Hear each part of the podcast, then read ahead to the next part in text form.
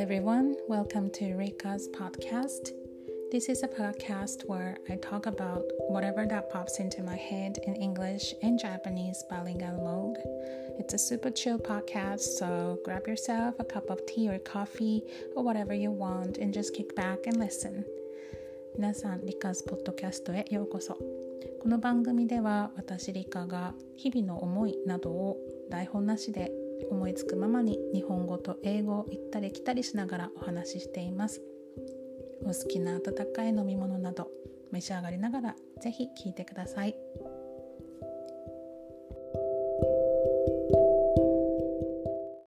Hello everyone, it's Thursday night and I know that I usually record my podcasts on a weekend night, but there is a reason for that. 皆さんこんばんは。だいたい私はね、週末の夜にポッドキャストの録音することが多いんですけど、今日はまだ木曜日。でもそこには理由がありまして、なんかね、最近英語に対するモチベーションの保ち方についてアドバイスをくださいという声がね、インスタとかツイッターとかでありまして、で私もここ 2,3 日モチベーションについて考えていて。今日ねちょっと仕事今一段落といいますかレッスン終わりましたのでお話ししておこうと思ってレコーディングしております。 So I've been getting some messages from my students and some people on social medias like Twitter and Instagram about motivation, how to get motivated and stay motivated. So I've been thinking about that a couple of days now.And I thought, why not just talk about that on my podcast? That's what I'm here for. で、ぶっちゃけモチベーションをね、ずっと維持できる人なんていないですよね。実際、私のモチベーションはずっと停滞しています。で、それに対してね、焦りとか感じることももちろんあるんですよね。割と私はなんかいつも忙しくしてたりとかするのでモチベーション高いんでしょうって言われること多いんですけど、そういうわけでもなくってでもモチベーションとの付き合い方といいますか、モチベーションと仲良くやってるかなという感じはするんですよね。 And I know that people think that I'm highly motivated all the time, but that's not me at all. I have beenstruggling with motivation for a while now, for months actually. But I think I'm not really taking it seriously, but rather taking it easy and kind of getting along with my motivation at all times. で、思うんですけど、割とモチベーションないなと思った時、私も過去にですね、もうやる気出ない。モチベーション上がるの待とうみたいな感じで待ってることが多かったんです。でもね、モチベーションが上がるのを待ってても時間だけが過ぎていきますよね。うん。でもとりあえず行動を起こす、始めることでモチベーションは上がってくるんですよ。すなわちエネルギーを奮い立たせるものっていうのは自分の中にあると思うんです。 I think that people who are not motivated tend to kind of like wait for the motivation to go up. But that's, I think, to me, is more like a waste of time because it will never come. I mean, it might come, but I think this is not the efficient way to do so.で、モチベーションっていうのはエネルギーの源ではないんですよね。うん、エネルギー源ではない、燃料ではないんですよね。自分自身が自分の燃料なんですよ。これ聞いたことがありまして、英語で Motivation is not the main source of your fuel. You are your main source of fuel. うん、ということですよね。なので、自分自身がエネルギー源なんですよ。なので行動を起こすことでモチベーションはより高まるということ、言ってること分かりますか？あモチベーションないやと思ってダラダラしてると、どんどんそのダラダラの沼にはまっていってYou get less and less motivated if you're just waiting for the motivation to kick in. ね、これ私も最近なんか気づいて思ったんですけど、そうだよねって思うんですよ。モチベーション待っても待ってもね、なかなか来ない。Doing something is how you get motivated じゃないですか。何か行動を起こすことでモチベーションがこう湧き起こるですよね。まあ、英語学習で例えますと、もう英語やってもなかなか単語覚えられないしとかね、なかなか試験にも通らないしってなってしまうと、You get this kind of like a negative cycle. And then そういうのってどんどんやる気がなくなっていかないですか。Less and less motivated, and then you never get motivated after a long time.だからそういう風になっていくとね、more sad. If you feel more sad and less motivated and more anxious, and then you will never get motivated. やっぱこうモチベーションが湧かない時って何もしてないと、湧かないのって自分がダメだからだとか落ち込んでしまったりとかで、やる気がまた失せてね、そしてこうanxious なんかね、不安になってきたりとか、そういうなんか悪い方向にこう行っちゃう感じがするなと思うんですよね。で、そういうなんか、negative self-talk interrupts any negative feeling you may get from taking action, and that's going to decrease your motivation for sure. そういうふうにこう、自分はダメなんだっていうふうに思うことで、行動を起こせなくなってくるだからより悪くなってしまうような気がするんですよね。だからモチベーション湧かない時こそ行動を起こした方がいいと。 And I can tell you that when it comes to language learning、you can actually take it easy when you're less motivated、or you could like hit the book really hard。もうすごく頑張って勉強することもできるし、ゆっくりとね、洋画見るだけとか海外ドラマ見るだけでも勉強になるんですよね。だからそこのバランスって自分で取りやすいんですよね。自分がそんなに元気じゃない時は洋楽を聴くだけでも英語に触れてるっていうことができるし、すごいやる気がみなぎってる時は過去問やったりとか単語どんどん覚えていったりとか、そういうハードなこともできますよね。なのでAs long as you keep going, it's totally fine. やっぱりこう、いついつまでに資格を取らなきゃとか、そういう受験で頑張ってる方たちはね、そういうわけにもいかないかもしれないんですけど、英語をね、教養として勉強している方々は、そういうふうにバランスを取りながら、自分とのその気分によって英語の勉強を緩くしたり、ハードにしたりっていう方法でやっていくのでも全然いいのかなと。私は思うんですよね。止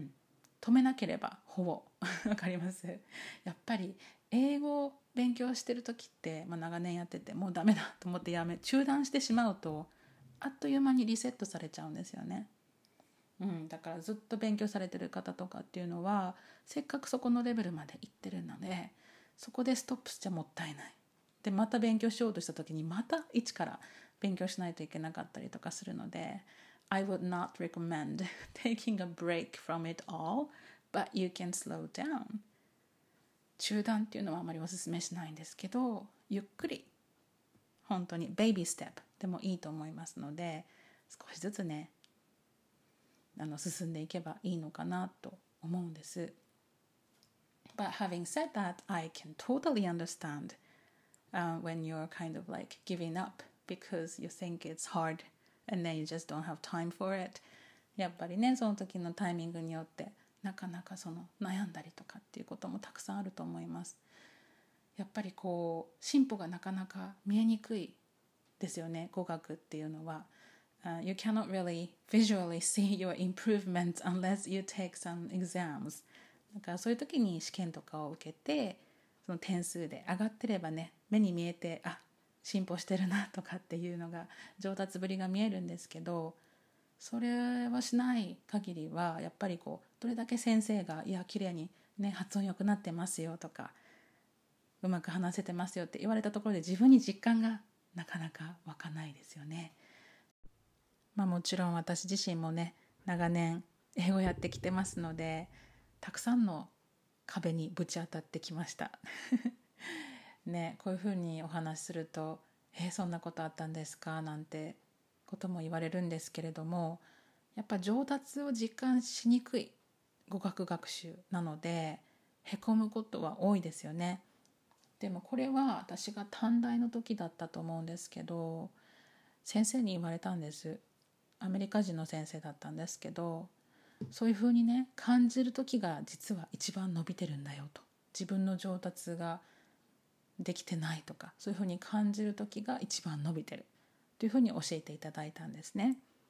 でその先生が言うには、初心者の頃初級の頃っていうのは英語で文章を作るのが精一杯だから進歩を実感できるわけですよ。あ、今日はこの単語を覚えれたとか今日は過去形がちゃんと言えたとか文を作るだけで精一杯だったんですよね。私ももちろんそうでしたけど、だから悩む時期、もう伸びてないなっていうふうに感じるとかそこにフラストレーションがたまる時期っていうのは伸びてる証拠、文を作れてる、でももっと話したいっていう欲があるから悩むんだよっていうふうに言われてすごくねってすごくありがたい言葉だったんですよね。 So I know that as I said earlier that you cannot really see your improvements or feel your improvements when studying languages. It's really hard to feel. That's why like you get less motivated or you feel like you're just giving up. But once way back when I was in junior college, one of my teachers, and he was an American teacher, and then he told me that you're struggling, you're frustrated that you cannot speak English or you cannot see the improvements you're making.But that's when you're actually making a progress. Because he told me that when you were a beginner English student, it was very difficult for you to make a sentence in English. And then every time you do that, you feel better about it. And then you feel that you have been improving your English. But because you got over those stages, and that's why you want to talk more. That's why you would like to talk more freely and express your opinions in English. That's your desire, and the desire comes because you have already cleared those stages in studying the language. And that was an eye-opening comment that he gave me back then. I was like really, really happy to hear that.And I was once again motivated after hearing that. So, なんかそういう考え方ってすごく素敵だなと思いますし、確かにね、初級の時って本当に本当に少しずつの上達が嬉しかったりとか、今日は未来形が言えたぞとか、そういうふうな少しずつの成長っていうのが分かりやすいんですけど、ある程度のね、ステージをクリアしていくと、やっぱりなんでこの単語が出てこないんだろうとかなんでこの表現が出てこないんだっていう自分のねちょっと自分に落胆するというかそういうことって多かったりするけど、言われてみればそうですよね。そういう欲望があるからこそもっと話したいもっと流暢になりたいっていう欲望があるからこそ今の悩む時期があるっていうことは伸びてる証拠っていうのを聞いてよかったですよね。少しモチベーションに話を戻しますと、先ほども言いましたが、モチベーションというのは自分の行動の後に来るっていうことですよね。何か行動を起こすことでモチベーションが湧き起こる。ということは、motivation comes after action, not before ですよね。だからモチベーションが湧き上がるのを待とうというのではなくって、とりあえず手をつけてみる。とりあえずスタートしてみるっていうことが大事かなと思います。I have a lot of videos that I have to edit, and I do sometimes procrastinate editing, of course, but recently I've been kind of getting myself started with it. I open up my computer and start editing, and then gradually motivation kicks in. とりあえずパソコン開いて、とりあえず編集を始めてみると、まあゆっくりですけどね、モチベーションがじわりとやってきます。It's been working out for me, so I hope you try that as well. 皆さんもね、やってみたらいいかなと思いますけど、まあ英語学習で、まあ、クラスとかね通ってらしたりとかする方はクラスの仲間の存在っていうのもすごく大きいですよね。If you take English lessons and if you're in a group studying with your classmate, I think the classmates can also motivate you and you can motivate them, vice versa. And that's really important. 本当刺激をね、与え合える仲間がいるっていうのは本当にいいことだと思います。Even if you're studying alone, then you could maybe find friends like that on social media ですよね。独学されてる方も Twitter とかでそういう英語学習されてる方とつながることなんかもできたりとかして、それがまた刺激になったりモチベーションにつながるのかなっていう感じもします。なので私が今夜言いたかったのは、モチベーションが湧くのを待つのではなくって、とりあえず始める、何でもいいです、とりあえず行動する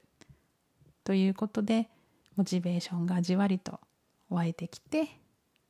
大丈夫になりますよっていうお話です。 So rather than waiting for the motivation to go up, you should just do something about it.Get started,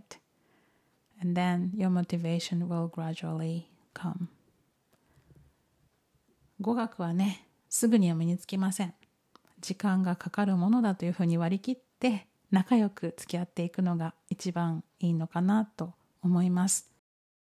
So this is the message I wanted to send out today. So enjoy studying English, and please don't be too hard on yourself.